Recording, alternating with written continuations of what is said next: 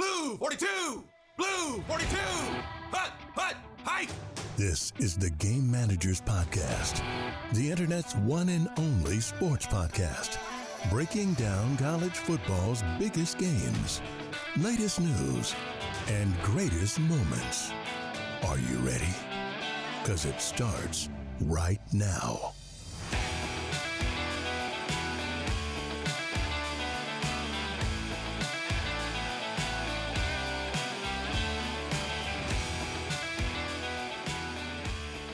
Hello, everyone, and welcome back to another episode of the Game Managers Podcast. I am your host, Nick Norris, and with me, as always, is my good friend and co-host, Justin Knight.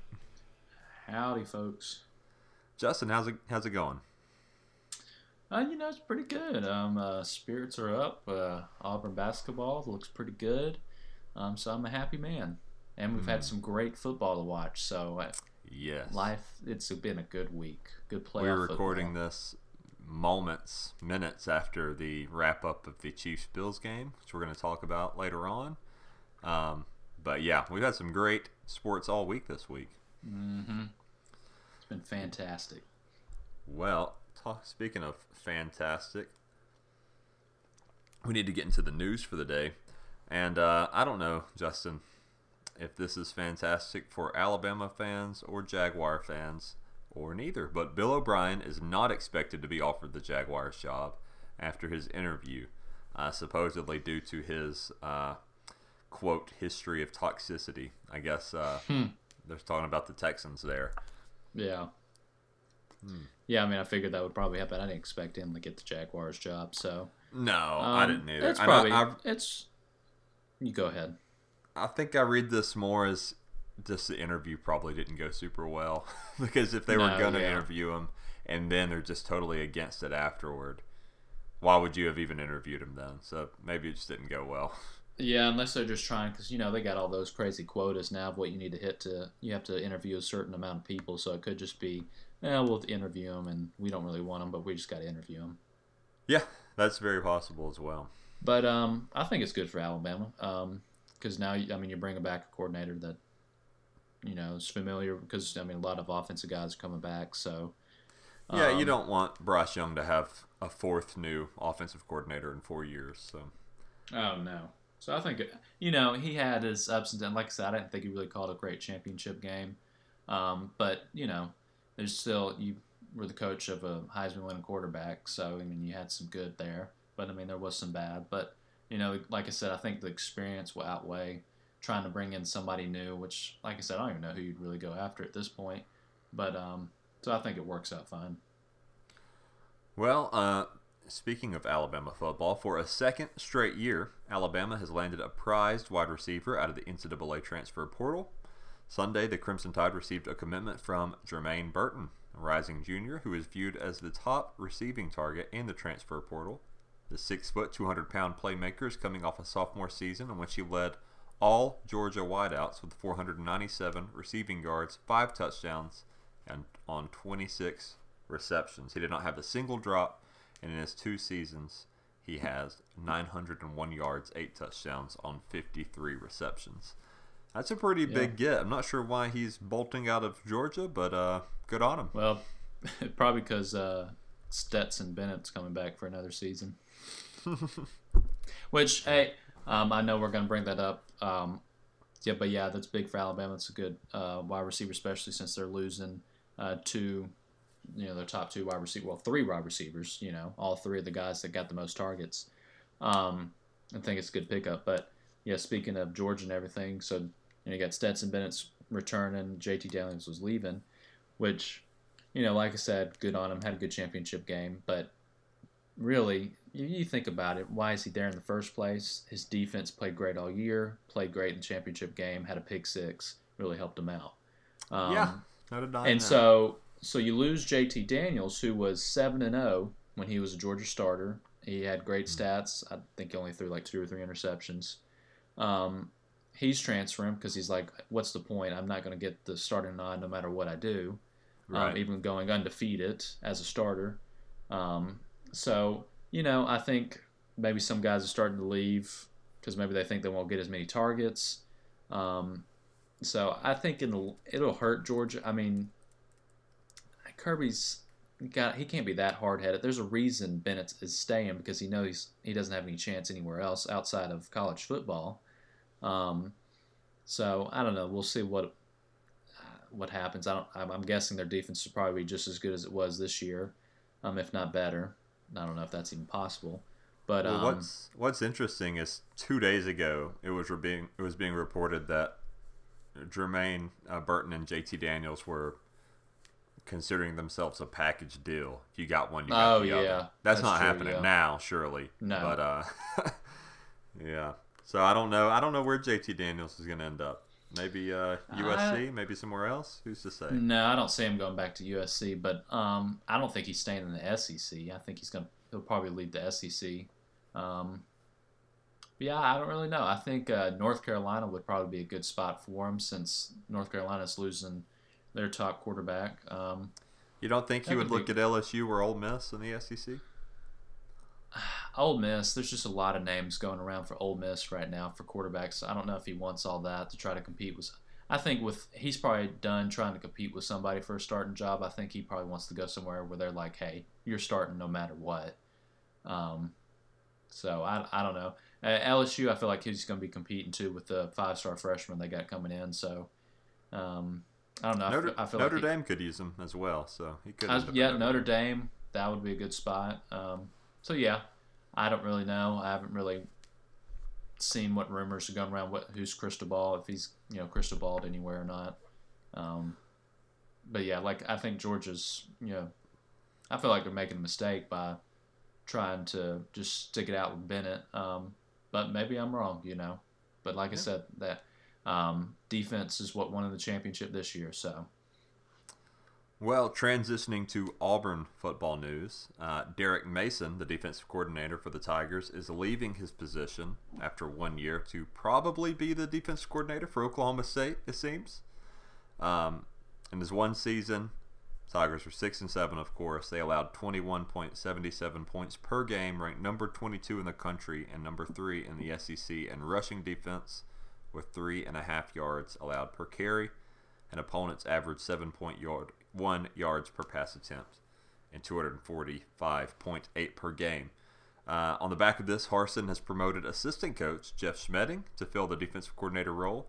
Schmedding had the same role on Harsin's Boise State staffs in 2019 and 2020. So uh, I'd say this is best case scenario is since Auburn is losing their guy at this point that Harsin's able to just roll in someone he's already comfortable with uh, serving as his defensive coordinator. Yeah, I, I'm fine with it. Um, you know, Mason was hot or cold. You know, he had he had some really good games, especially. You know, I thought Alabama was a good call with you know, some of the uh, defensive looks he had in blitz packages for that game. But then there's games like Mississippi State where he kind of had to shut him out in the first half, but then in the second half he was hard headed and was only rushing three guys that whole game. And um, Will Rogers threw all over us for I think it was like over 450 yards, something insane. Um, so you know it's fine. You know I think him and Harsin you didn't see eye to eye. That's why he's leaving for the same position at a Big 12 school. Um, but I, I like it. I like uh, Schmedding at DC since Harsin, you know, he had him as a DC at Boise State. So there's that familiar, uh, you know, they're familiar with each other, so they know how, how each other work.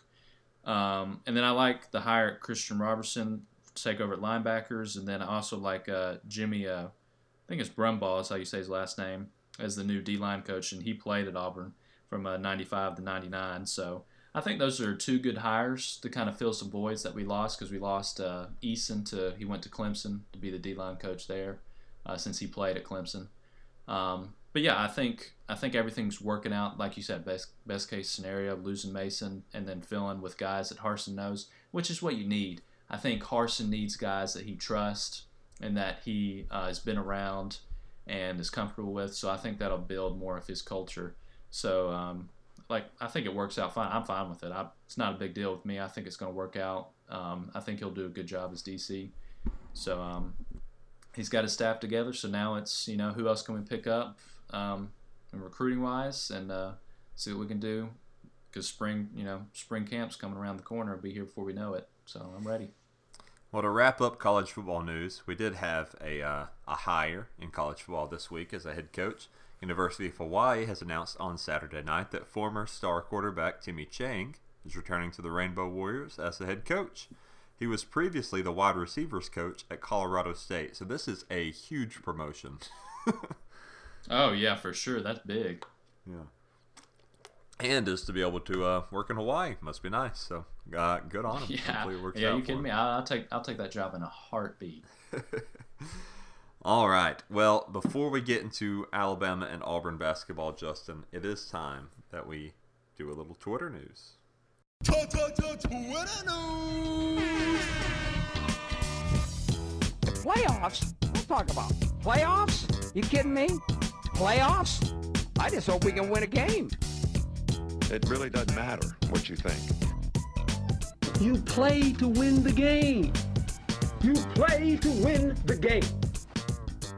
All right. Uh, I'm a little late on Twitter news this week, Justin, but it ended up being okay because I ended up finding some really, uh, really pretty funny ones. Uh, we're going to start with one from NFL memes on Twitter. Uh, I don't know if you recall, Justin, but before the season, when Aaron Rodgers and Davante Adams were both like, ah, maybe we'll come back, maybe we won't, they posted this picture on their story that was the last dance, but with them two. Oh yeah. Um, NFL memes posted the last choke, and it's that same photo. Yeah, nothing new with. I saw something. You know, you have arguably you know the two best quarterbacks.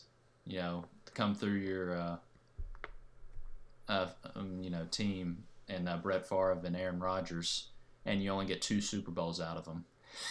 yeah, So I mean, I don't know if that's just to say the players around them, the coaching, or you know they just don't perform very well. They didn't perform very well in the playoffs. So, which I mean, Aaron Rodgers only has the one Super Bowl win. Other than that, you know, he hadn't really done much in the playoffs. He, he's great in the regular season. It's fantastic, but you know, once playoffs comes around, doesn't really do much. So, um, outstanding player, but just doesn't step up what he needs to in the playoffs. So, he's definitely not coming back, especially some of the comments he made. Um, that would just be interesting to see where in the world he's going to go.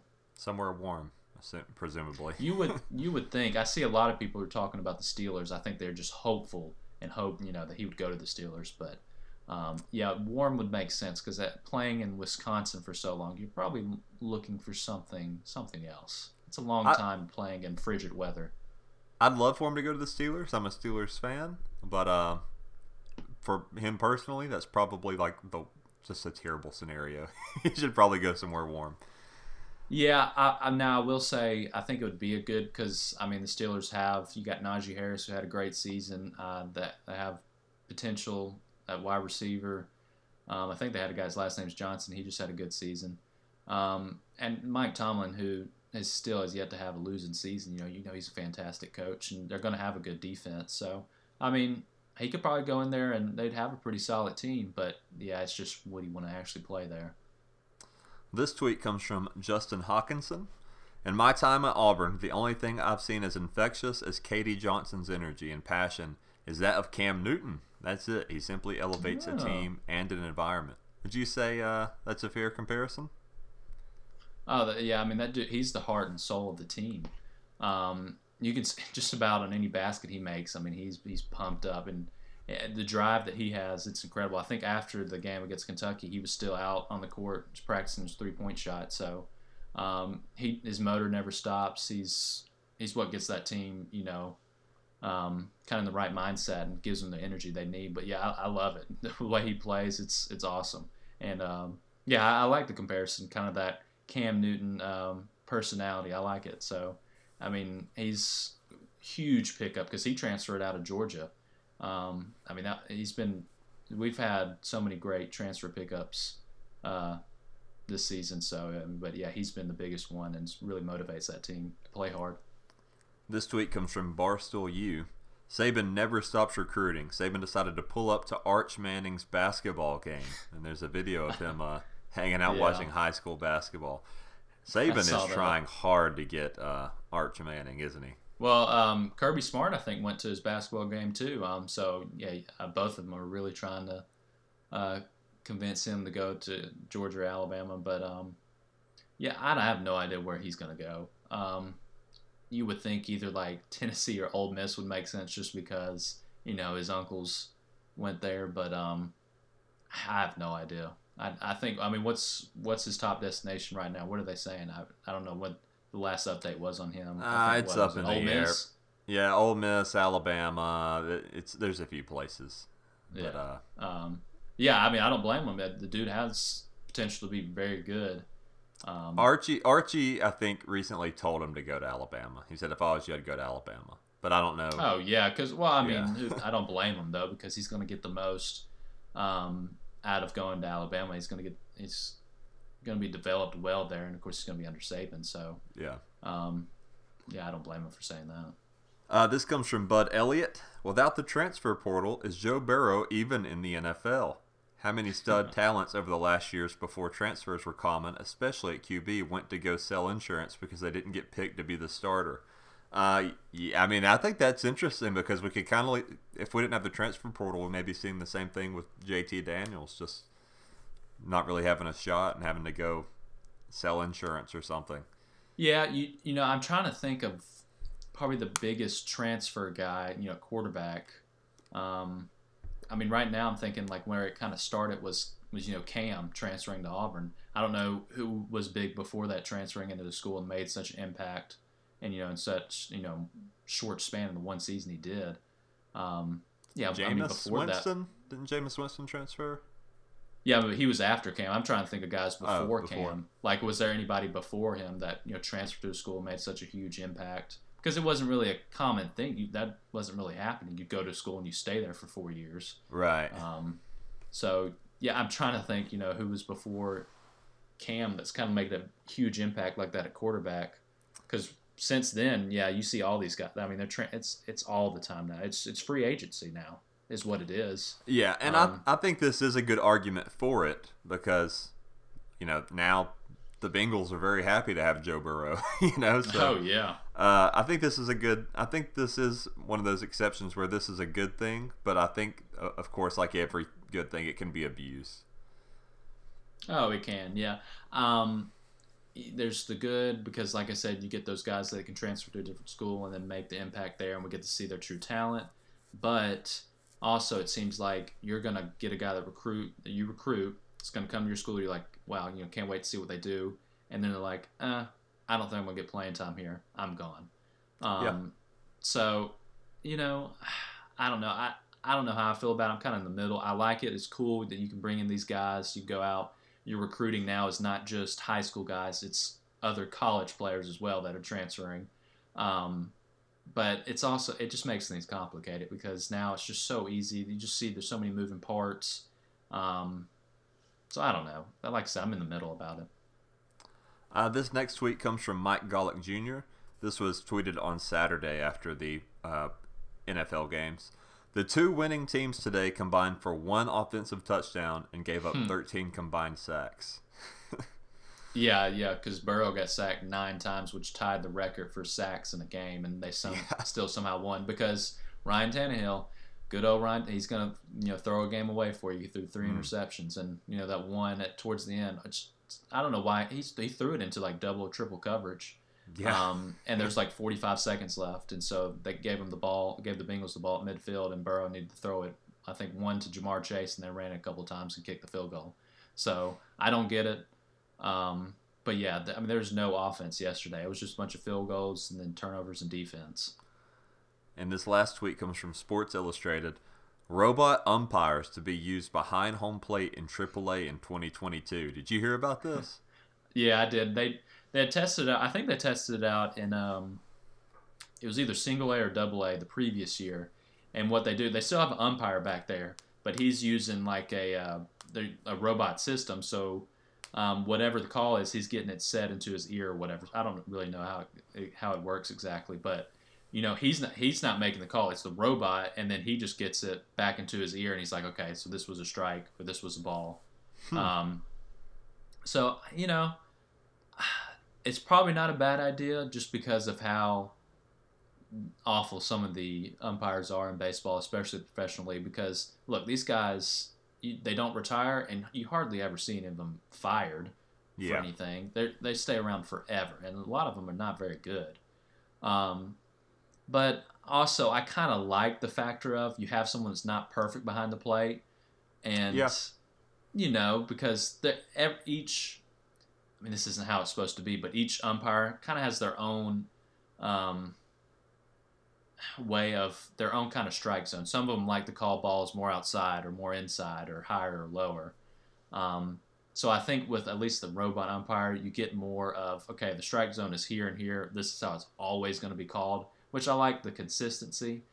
Um, yeah, I don't know. I think it's a cool idea. I'm curious to see how it works at AAA ball because I mean that's that's still that's high level bombing. That's right before the majors. So right. um, yeah. I'm interested to see how that works. All right. Well, that wraps up Twitter news, Justin. And now we need to talk about a little basketball we saw this week. Basketball. Uh, we'll start with Alabama. They had a good week getting back on track in conference play. The Tide beat LSU 70 to 67 on Wednesday, followed by a 86 to 76 win against Missouri on Saturday. Uh, and Bama fell behind by 14 uh, in the, each half, but finished strong and pulled out the victory over Missouri. The Tide improved to 13 and 6 overall and 4 and 3 in the league, while the Tigers fell to 8 and 10 overall and 2 and 4 in the league. Uh, did you Yeah. catch any of either of these games? Yeah, I watched um, second half of Missouri, and then I watched. I think it was like ten minutes left in the LSU game. Um, yeah, I'll say uh, the Alabama LSU game reminded me of the um, Alabama Tennessee game. It was pretty close throughout. You know, Tennessee was missing some of their key players. LSU was missing one of their best players. Um, but it looked like Alabama they played defense much better that game against LSU. Um, at Al- now I will say Alabama just about blew it. They were up 13 against LSU, and LSU came roaring back and tied it. And um, they didn't make free throws down the stretch either, so LSU had a chance to throw up a three to try to tie it, and they missed it. But um, yeah, that was a good win for them, especially you know losing three in a row. And then Missouri, honestly didn't I didn't think they were, going to win that one. Once I saw they were down, I think they were down, yeah, like you said, 13 to 14 at one point, and ended in the second half. Um, but I also had a feeling I was like, you know, Missouri, they've struggled. They don't really have much um, offensive talent, and defense is just defense has struggled for them. So, you know, they're on the road. Alabama plays good at home. I wouldn't be surprised if they come back. And sure enough, you know, Missouri couldn't get anything going down the stretch offensive wise, and you know they were giving up a lot of easy baskets and turning over the ball. So, yeah, it was good. Um, good week for Alabama, uh, especially you know because this next few weeks are going to be pretty tough. Because um, now Georgia, uh, let's see, they play Georgia Tuesday. That's not going to be uh, much of a challenge. Georgia And doesn't have a Baylor Saturday. Yeah, uh, Georgia, that should be a win for them. Georgia hasn't won a conference game yet. Baylor will be very tough, and then so that there's here's the stretch where it gets pretty tough. So they have Baylor, then they play Auburn, then they play Kentucky, um, Ole Miss. That shouldn't be too bad, and then they play Arkansas, which Arkansas's been playing good, and they got to play Mississippi State, who they lost to. And then they play Kentucky again. Um, so that's that's a tough stretch coming up for February. So I mean, it was good to get those two wins this uh, this week because you know it's going to be hard uh, these com- these games coming up. So it's good. yeah, and they're, they're kind of right there in the middle of the SEC. It's it you know it it seems incredibly unlikely that they're would make any kind of contention for regular season conference champion. I mean, especially with Auburn having their 7-0 start. So Yeah. now they're just kind of I guess trying to get as close as they can to the top as they are able to, and it's it's still going to be kind of a a battle between a few of those It's teams gonna be a battle them and 'cause- LSU and some because they have to play Kentucky twice, so that never helps. Um, uh, so yeah, it'll be tough. February's gonna be tough, um, especially because, like I said, I, I still don't know what to expect from Alabama on a night on a nightly basis. Um, so it, we'll see. You know, we'll see it. I'll see it. You know how they play against Baylor, because I mean Baylor's top five team right now. They're projected number one seed in the tournament. Um, so it, it that, that'll be uh, that'll be a challenge to uh, compete in that game. But uh, like they're playing at home, so you never know. Uh, but yeah, that was a good week for them to grab these two wins. And they did a, they did a, a, a fine job of passing the ball around. Shackelford he had 21 points. Davison had 17. Quinerly 13. Um, and Davis was three for four outside the arc, while uh, Keon Ellis made three of four three point attempts. So uh, you know that helps. Uh, they looked good on uh, rebounds too, 44 boards uh, to uh, Missouri's 30, 23 offensive rebounds, and the leading rebounders were Shackelford with seven, and Rojas with six, and Quinerly with five. So, yeah, we'll see what they do against Georgia Tuesday and Baylor Saturday before uh, we preview the next uh, Alabama Auburn rematch. Yep. All right, well, let's talk about Auburn. Uh, their basketball team has likely secured its first number one ranking in the AP poll in program history after beating Georgia, Georgia 83 to 60 on Wednesday and Kentucky, number 12 Kentucky, 80 to 7 with one on Saturday afternoon.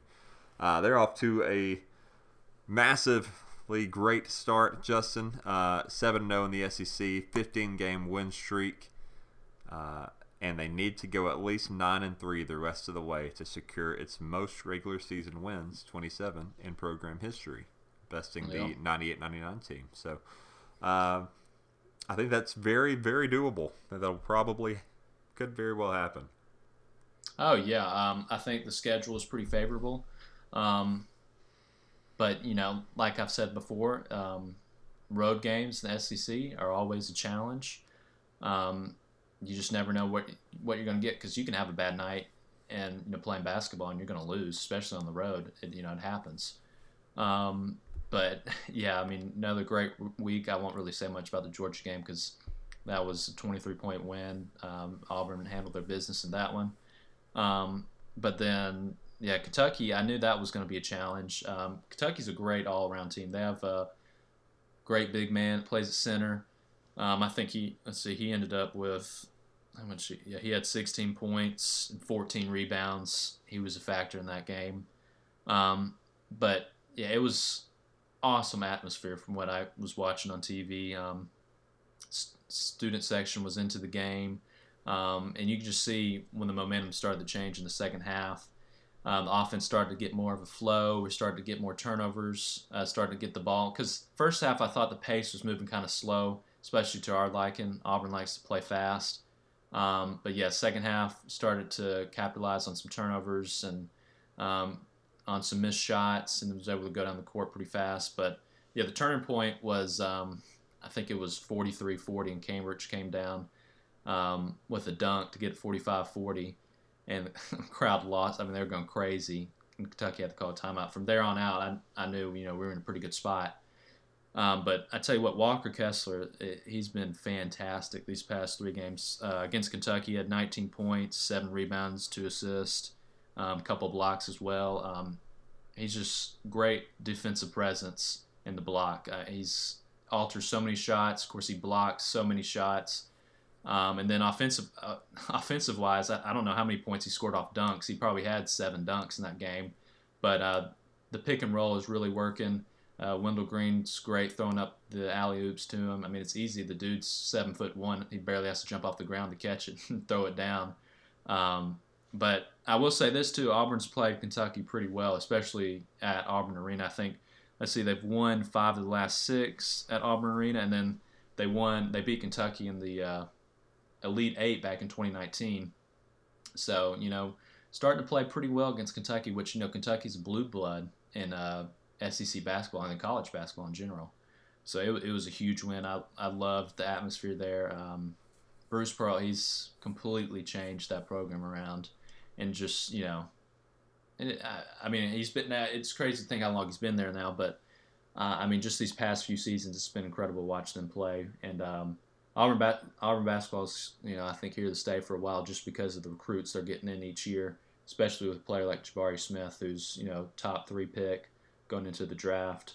So, um, but I'll keep saying. I think this is the best team he's had, um, especially at Auburn. It's so much depth. I mean, you can go to anybody on the bench right now. Um, like I said, Wendell Green's one of the best guards in the SEC, and he's coming off the bench. Yeah, and, So- and you mentioned Wendell Green. He he was scoreless the first 28 minutes, and then he hit Yeah. two three pointers in 25 seconds. I mean, Yeah. he finished with Um, 11 points. I mean, that's uh, yeah, he had a very good game. KD Johnson had 17 points. Jabari Smith had 14, seven boards. So uh, yeah, I mean, it, you know, Kessler was the the driving force this game, but the uh, the points was, were spread a, spread around on this team to, uh, Saturday. Yep. Um, yeah, like you said, he didn't really have a good start. He had a slow start. He was turning the ball over uh, to start the game. But yeah, I mean, once he gets going, especially hitting threes, he can hit them in bunches. But uh, yeah, um, it was a great game. Awesome to see. And of course, it's always awesome to see too when you get to read about Kentucky fans complaining and whining. Um, especially, you know, they brought up one of their uh, top players. He got injured, but you know, it's all. I feel like that's always just kind of a lame excuse because people are going to get hurt in games. It happens. Um, Yeah. When we beat Kentucky in the Elite Eight, we were missing our one of our top players in Okeke, and we still beat them in that game. We weren't complaining, and you know, it happens. You're going to have injuries. It's part of the. It's part of any sport. Um, so you know, they can whine and complain about all that, you know, and say, you know, they would have easily beat us with them. That's fine. You know, we beat you, and you can keep crying about it. It's fine with me. But uh, um, they're going to have a great season. You know, more than likely, we'll probably see them in the SEC tournament. Um, but another great week for Auburn. Like you said, I think they'll be number one in the rankings. But it's another tough week coming up. I know you know Missouri has struggled, but you know we're on the road and could be one of those trap games. You just never know, especially in you know in conference play and playing on the road. So that's got to take every game seriously, one game at a time. Uh, Missouri on the road that'll be tough, and then we got Oklahoma at home on Saturday, which will be a good one as well. So Yeah, so couldn't uh, have asked for a better start. Oh, definitely. Yeah, I mean, he really couldn't have. So But yeah, I mean, we'll- I think it was the best start um, at 18 and one. I think it's the best start they've had in program history, or or since you know, or uh, it, it's been a while since we started 18 and one. So um, it's great, great all around team, and uh, very fun to watch as well. Oh yeah, the fans have gotten into it so much that that I mean the it's so it, like you said it was just electric during that Kentucky game and it, and it's been that way and I mean more so in that game but it's been that way in just about every game recently. The fans have really Mhm. kind of turned up on this uh, program, which is great to see. But yeah, like you said, Missouri Tuesday, Oklahoma Saturday. Next episode we'll review those and then uh, preview the uh, Alabama rematch, which will be interesting. All right, well, we're going to talk about NFL playoffs, Justin. But before we do that, would you like to treat us to some Night Needs to Know? Knight needs to know. Probably with some of the stuff you've done before, I probably wouldn't be surprised. You wouldn't be surprised if I put ashes in cookies and fed them to you? Yeah, because it was someday for the SEC again. That, that might make sense then. I guess just How does back that make sense? that time. yeah, I, I would like to know how it makes sense. Now this is looking like a bad idea. Oh yes, I would love to. Hmm. All right. Mm-hmm. So, So, um, who do you think? So, uh, let's see how I want to word this.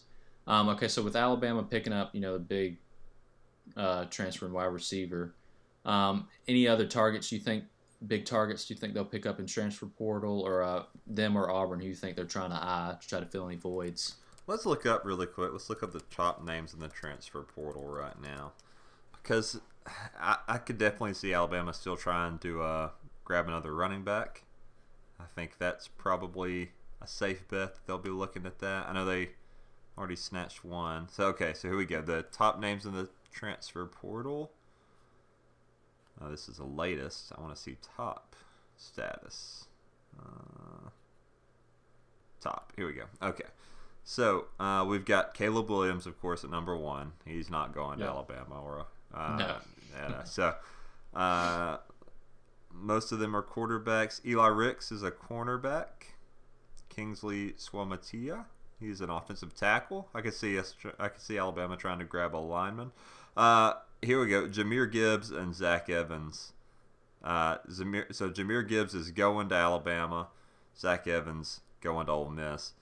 Um, and then of course Jermaine Burton coming today. Trying to see. I don't know why. I need to change this to available status. Uncommitted. Here we go. Uh, Michael Triggs, a tight end. He's the number three. He's going from SC USC to somewhere else. That could be interesting. Yeah, that'd be a good one. Uh, Taj Harris is the top open wide receiver. Let's see. He's coming from Syracuse. Uh, Hmm. Let's see what his top targets are. He's from New Jersey. I'll probably Um, think other teams around that area. Yeah, it looks like he's kind of always stuck around, so he could. Looks like he he briefly committed to uh, Kentucky, Oh. or yeah, so and then uh, maybe he didn't, so didn't stick around. Oh, he said, just kidding. Yeah, yeah. So uh, if he, you know, if he's interested in Kentucky, maybe he has some more interest in the SEC. Maybe we can see him pop up around uh, around the SEC somewhere. Yeah, I mean Kentucky's had some pretty good pickups. Well, I mean their recruiting class, you know, they've it's been some it's been okay, and uh, I don't know who they've gotten in the transfer right now. Um, but yeah, Auburn, you know, I hope we pick up somebody else. I know we're bringing back a lot of linemen; they're coming back for another year. Um, but it'd be good to pick up, you know, one other guy to put on that line. Um, Tyler Steen's an offensive tackle. He is ditching Vanderbilt. He's the top lineman available right now. so that would be someone to go after. Yeah, especially since he's already been in the SEC. Yeah. Uh, so yeah, so that could be interesting. It looks like he was committed to Louisville back in 2017. Ended up going with Vanderbilt. So maybe he'll pop up somewhere else. He must be a pretty good player to be that high up in the portal. Yeah. Wonder why he chose Vanderbilt. Maybe he's really smart. I don't know. I mean, he has to be if he got into Vanderbilt. Yeah, I was about to say yeah. Um, but yeah, I'm hoping you know we pick up a good O lineman and then um, I don't know. I, I don't know if we're going to pick up anybody you know wide receiver wise, but um, uh, we've got plenty of quarterbacks now. I think we've got five or six on the roster, um, so we're fine there. Um, but yeah, I, defensive wise, I mean, I think we're looking really good. Um, we've picked up a lot of solid, especially guys at corner. Picked up a top linebacker from North Carolina. Um, I know we've lost some guys on the D line, but I think we'll be okay, especially getting some good recruits in, and uh, I think we've got maybe transfer two at the D line spot. So um, defense, I think, is going to be in a really good spot, but you know, like we've been talking about, the offense is going to be the question mark. Yeah, I think so too. So we'll, we'll there's so much time in between then and now. We're gonna do so much speculating, and so much is gonna change. Uh, but yeah, we'll keep. Well, let me ask you though. So, if there's one position though Alabama needs, what do you think it is? It, I mean, it would have been running back. I guess if Yeah. You know Jahmyr is uh, as good as everybody says, and that's going to help a lot. But still, that running back de- room is is pretty pretty low in depth. They could probably still use Yeah. another one. Um, I mean, you, you, they could always improve the offensive line, but a lot of those guys are coming back are going to be older, so I'm not too worried about that next year. Um, Yeah. and I, we're pretty good at every skill position outside of running back. Tight end, tight end could be something they pick up since uh, Billingsley has left. They kind of could use a good, another good guy over at tight end. So maybe Yeah, that's, that's what true. they kind of look for if they're looking at skill guys after since picking up uh, Jahmyr the running back. So Yeah.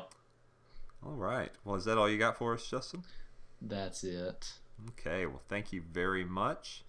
Well, we just watched the divisional round of the playoffs, and I think we need to gauge where we are going into the conference championships next Sunday, Justin. So, Hmm. first up, Saturday, we had the Bengals Titans. Derrick Henry made his long awaited return after fracturing his foot on Halloween in 2021. He ran for 62 yards, one touchdown on 20 carries. Uh, still very obviously healing up, but pretty good showing for him after such a long recovery. Uh, it wasn't enough Yeah. though, as the Bengals pulled the 19 to 16 win. Burrow went 28 for 37, had 348 yards and a pick. He was also sacked nine times, like you said earlier, Hmm. and still somehow won. So good on him. Yeah. Um, which I guess it's just a curse on the Titans now because anytime they've been the number one seed, they always lose in the divisional round. Um, so now the question is, do you want to stick it with stick it out with Tannehill? Um, obviously, he's not going to get the job done, and you, you can't rely on Henry for everything because you know I think the Bengals did a pretty good job in shutting him down to only 62 yards and what was that? I mean, was that 3.2 yards a carry? So um, I thought the Bengals did a good job, but yeah, like you said, you know, his first game back, I mean, we weren't expecting him to go off for 100 plus yards or anything. I mean, he he scored a touchdown, so he made an impact. Um, but yeah, it was a bad game from Tank threw three interceptions, and the last one was a very costly one as they lost the game. But uh, tell you what, Bengals kicker, he he is really good. I think he was uh, he played at Florida. Uh, he's a rookie, and um, I think he went over one of the quarterbacks. I think it was either Burrow or the backup quarterback. He said, uh, "We're about to make it to the conference championship," and then nailed that 52 yarder. So the, the dude is really good, and uh, he's gonna be kicking for a while. Um, yeah, the, the yeah. Bengals got a lot of heat because they they drafted him. Uh, Evan McPherson is his name. Uh, I can't remember where he went in the draft, but I it was remember probably pretty high for a kicker if they're making giving them uh, getting pretty upset about it. yeah, but uh, yeah, I'm, I'm, a lot of people were pretty upset about that. Uh, but yeah, he ended up. I think he ended up posting Hey. something or saying something bragging about his draft status after that. Um, so. I mean, they were upset that they drafted Ja'Marr Chase, and look what the season he had. So, Oh yeah, um, Yeah. which I, I mean, I understand because we see their O line not very good. Um, they were they gave up the third most sacks during the regular season, and then added on to it with giving up nine sacks. So um, you're not gonna beat the Chiefs. I know they did, but they were at home. That was regular season, completely different animal in the playoff on the road at Arrowhead Stadium. So um, yeah, the Chiefs are going to be wanting to eat that up, after, especially after seeing that. So they're going to have to figure something out. Or Zac Taylor, he was calling up. I think, I mean, he was sending everybody down the field, and so no wonder Burrow was getting sacked because he's trying, he's standing back there all day. Someone's trying to get open, but everybody's running straight down the field. It almost reminded me of Gus, some of his play calls. yeah, Um, but hopefully, you know, coming up against the Chiefs, they'll have pretty quick throws for him. Get some guys out. Have you know dump off play for Joe Mixon because, I mean, they've got so much talent in the skill set with Ja'Marr Chase, Tyler Boyd, Tee Higgins, Joe Mixon. I mean, it's there's so many weapons and Uzomah who played at Auburn tight end. So uh, a lot of weapons that he can use. The problem is, can he get the ball out without getting killed? You know, so. Um, yeah, and we knew that was going to kind of be a problem immediately after the draft because I think, I know I, I think I said on this show, I definitely said it in person. I was like, yeah, Burrow's going to get killed this year. and then they didn't yeah, he, really he already tore his. ACL. Do you want Yeah. him to tear it again? Yeah, but uh, he's doing he's doing quite well, so good on him. Uh, Yeah, wha- he's very confident, and uh, I think they I think they have a good shot against the Chiefs. It'll be a good game. Well, after that, we had what was probably Aaron Rodgers' last game as quarterback for Green Bay. So the Packers yeah, hosted probably the it 49ers. was. It was. Uh, he was 20 for 29 for 20, 225 yards, but failed to find the end zone. Uh, on the other side of the ball, Garoppolo was 11 for 19 for 131 yards and a pick. Still, the 49ers won 13 to 10 and will go on to face the Rams. Uh, Yeah, I don't have a ton uh, to say about this game. No. It wasn't. I, I thought it was. It was entertaining for it to be so low scoring, um, but yeah, there's not a ton to say. I mean, it just neither team was really able to score, and then one of them won. Yeah, I mean, was- the 49ers didn't have an offensive touchdown. Their one touchdown was a block punt. Right. Um, so, I mean, special teams killed Green Bay. Um, yeah, I mean, Jimmy G, he didn't do anything. Um, it was his first time playing in freezing cold weather, and it sure did look like it. He didn't look very good. Um, but yeah, I mean, the 49ers couldn't get anything going, but they lucked out the way they did because their defense played good, and then they had special teams was great. Um, Yeah. And then, I mean, Aaron Rodgers is someone who's played in this weather his whole career, so you know, there's that's no excuse for him. But I mean, they just they had a, I think they scored on their first drive, and um, I think they I don't know I would I'm not sure don't recall if they scored on their first drive or not. Um, but I'm thinking they did, and I'm I was thinking uh, Green Bay's got this. You know, I think 49ers going to struggle. Um, Green Bay looked great on the first drive, but then after that, it was nothing. I mean, they couldn't get anything going. So eh, it's like I said, it's the same thing you see from them. Um, but yeah, Aaron Rodgers is not playing for Green Bay anymore. He's he, he's going somewhere else. it seems like that. Uh, Robbie Gould, though, he came out and he was able to secure the win. Good as gold. for the 49ers. Yeah, we had a we had a lot of uh, a lot of clutch kickers this weekend. Uh, but yeah, Robbie Gould, as good as they come, he did uh, he did quite well. and uh, Hasn't missed in his- the, uh, the conference championship. Hasn't missed in his postseason career, so yeah, it was great. Well, he's two for two on uh, on Saturday. So, uh, let's see. Speaking of the Rams, uh, they survived a comeback scare by Tom Brady and the Bucks, beating the defending champs thirty to twenty seven on a last second thirty yard field goal. Once more, field goal kickers coming in clutch.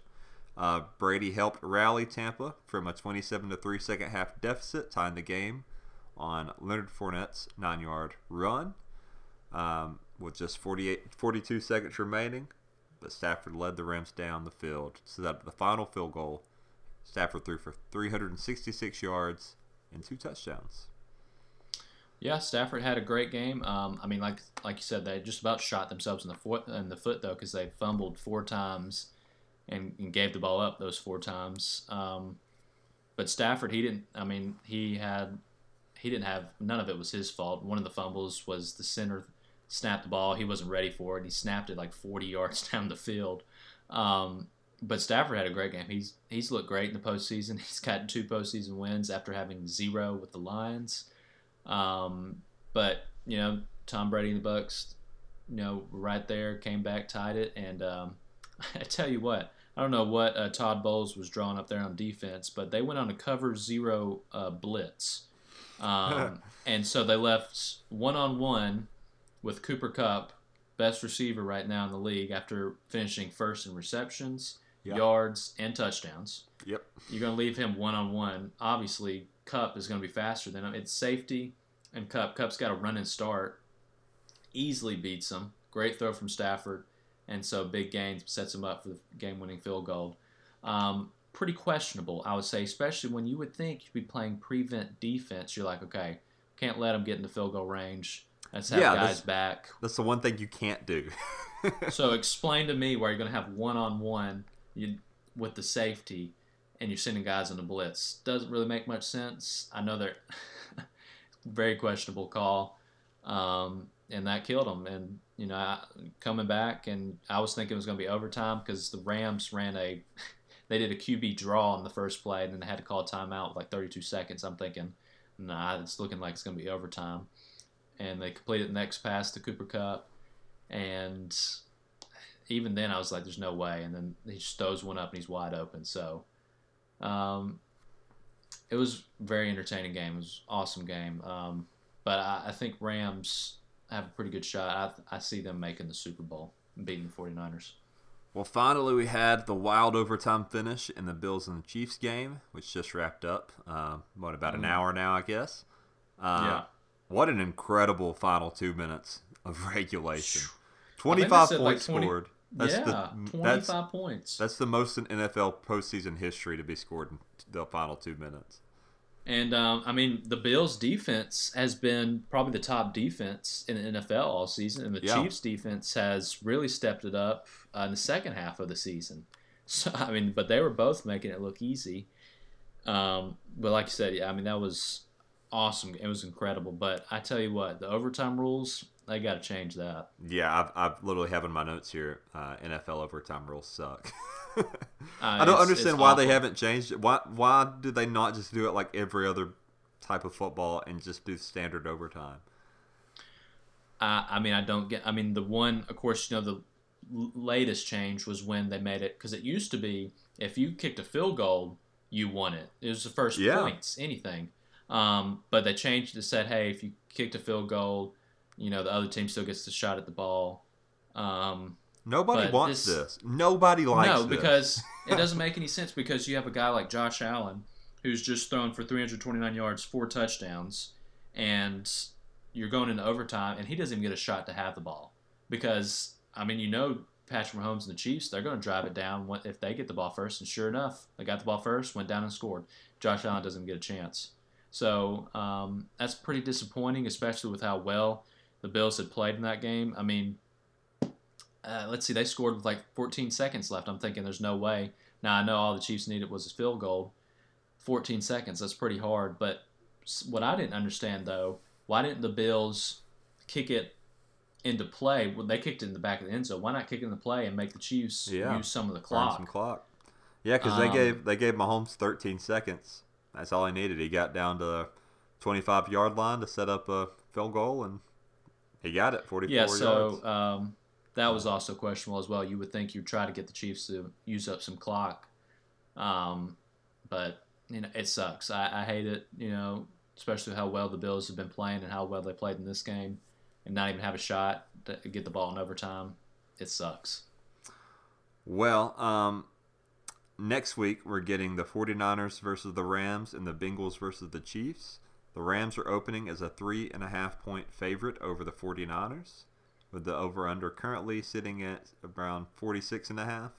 And the Chiefs are opening as a six and a half point favorite, with the over under being 51 and a half points. Uh, what, what are you thinking we're going to see out of these two games? Who's going to be the two left in the Super Bowl if you just had to give a guess right now? Uh, I'm gonna say uh, I'm gonna go Rams Bengals. Um, Rams. Uh, I know the 49ers. They beat uh, the Rams twice so far this season, but I think the way the Rams have played these past two games, they look really good on defense. I mean, when you got guys like Aaron Donald and Von Miller coming at you at, on the D line, it's pretty hard to stop those both those guys. And the Bucks struggled with that today, and the Cardinals struggled with it last week.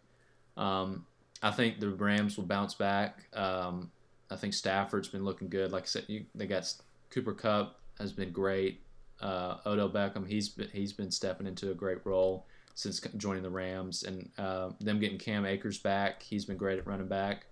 So I think uh, they'll play well against the 49ers. They'll get their revenge and uh, make it to the Super Bowl. And then, you know, I'm torn on Bengals Chiefs because I've picked the Chiefs earlier in the year to make it back to the Super Bowl again, just because I, they they still got so much talent, and um, Oh, yeah. even with you know the early struggles, I knew they'd bounce back from it. But uh, I'm I'm just picking the Bengals because I want to see the Bengals. I want to see you know two new. I know the Rams made it back in uh, I think it was 2019 they made it 2019 or 2020 they played the Patriots and lost.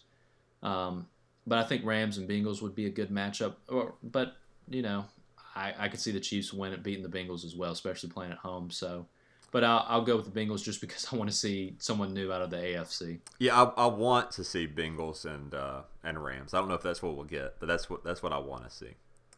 Yeah, I'm pretty I'm pretty locked on the Rams. I know the 49ers have been playing outstanding, especially so far in the postseason. But um, I think you know the luck finally runs out, and uh, Rams finally get uh, revenge for going 0 2 during the regular season. But uh, yeah, Chiefs or Bengals, I'm kind of torn on that. Um, but if the Bengals give up that many sacks again, no way they're winning. Yeah, I'm right there with you. All right, well, we need to um, wrap this up and go into mismanagers. And now it is time for mismanagers. The headline of this article by Mashable is Oh no, construction workers find a bunch of teeth inside a wall. Oh my gosh, that's horrifying. Wait, what? Student says she gave cookies containing grandfather's ashes to classmates. Why Would you never tell someone that. Angry Seal helps Australian police bust drug smuggling ring. Okay. Uh, we've got some weird news of the week, Justin, for um, January 20th, this past I week. love it. Um, here we go. On January 7th, the California Court of Appeal ruled the LA Police Department was justified in its firing of two officers in 2017 after they ignored a robbery call to play Pokemon Go. Uh, it took them that long. They said, uh, well, they got the call saying, we need help, uh, we needed backup, and they said, uh, no, we're going to do Pokemon Go. And they got fired. Yeah, it took them that Well, long. good. It took them that long. Yeah, it took them that long to finally say, yeah, we were justified in firing these idiots that were too busy playing a game instead of answering a 911 call. oh my gosh. See, I I know we don't want to I don't want to get into it, but so, some of these people shouldn't be hired as police officers. yeah, yeah, no doubt. Uh, here's another one. The Medical Practitioners Tribunal Service in the United Kingdom on January 10th removed the medical license from Simon Bramhall, a transplant surgeon at Queen Elizabeth Hospital in Birmingham. Uh, the action stemmed from an incident in 2013 in which, after finishing up a, a transplant, Dr. Bramhall used an electric beam to burn his initials into the patient's liver before closing her up. Uh, it probably wouldn't have been discovered, but her liver began to fail the very next week, and then another Oh surgeon discovered the signature. What in the what a psycho? Yeah, And I guess this is another thing. I guess there's some doctors out there that, my gosh, they might just put their initials into my liver. Do you want to hear his excuse for it? Uh, uh, it's got to be something so stupid. He says that um, he did it to relieve stress. Stress. Yeah, it would be better if he just said, "Oh, I did it as a joke. I didn't think anybody would find out," than to be like, "Oh, I do it to relieve stress." That makes him really Most- sound like a psychopath. A psycho. Most normal people to relieve stress, they may go go on a walk, read a book, go play Yeah. golf, or go watch a movie. Not put their initials in somebody's liver. Jeez, it's oh, so this happened in 2013, and they're just now getting rid of his license. yeah, yeah. Golly. Now, Here's another story. In Aksaray, Turkey, one family has been raising cattle for three generations. Uh, Izzet Kocak believes their success is linked to their willingness to keep up with modern technology. The farmer has been testing virtual reality goggles that make his cows think they're standing in a green field of grass in the summer. That is incredibly depressing. Sounds awful. So they put that on the cows? yeah, and they think they're in a, Oh my a field of, gla- of grass. That sounds just terrible. That's terrible. I mean, that, that can't be good for the cows. Uh, Zane Wedding, 40 of New Zealand, went swimming on January 7th and thought he got water in his ear. He saw a doctor the next day who suggested he use a hair dryer to evaporate the moisture in his ear. But on January 10th, the sensation persisted, so he saw a specialist. And um, it took the doctor only five minutes to extract a cockroach in Wedding felt Oh, yeah, no. from his ear. How in the world do you get a cockroach in your ear? I don't know. How does that happen? I mean, I guess he must have been sleeping and it just crawled up in his ear. Just think about that. I don't you want could be to. sleeping and you could have a cockroach crawl up into your ear. And the last story of the day in Baltimore, David Bennett, Sr., 57, became the first person to receive a heart transplant using a donor heart from a pig. What? Yep, he could not qualify from from for another transplant from a human, so he had to get one from a pig, and uh, he did. So, it, and the the procedure went well too. it's working and it looks normal. We are thrilled, but we don't know what tomorrow will bring us. This has never been done before. Really? Said Oh my Dr. gosh. Bartley See Griffith. that? See, unknown though. I mean, just think it works one day and then the next day it just completely shuts down. Oh yeah, yeah. He's that's a, that's neat though pig. that they that they were able to do that. I mean, that's yeah, like you said, it's the first time it's ever been done. I've never even heard of that as a possibility. All right, very quickly, we need to wrap up. We need to uh, do our our email segment. We have an email from Derek once again. He says, Oh, "Hi, hey, Derek. Hi, it's Derek again. I was in a Hibbett's the other day, and at the counter, they were selling the 2021 Alabama National Championship game on Blu-ray. Just the one game on DVD cost 30 bucks, which I found a bit high. Is there any college football game you would buy on DVD, or is this a waste? Uh, no, I wouldn't spend thirty dollars on any game.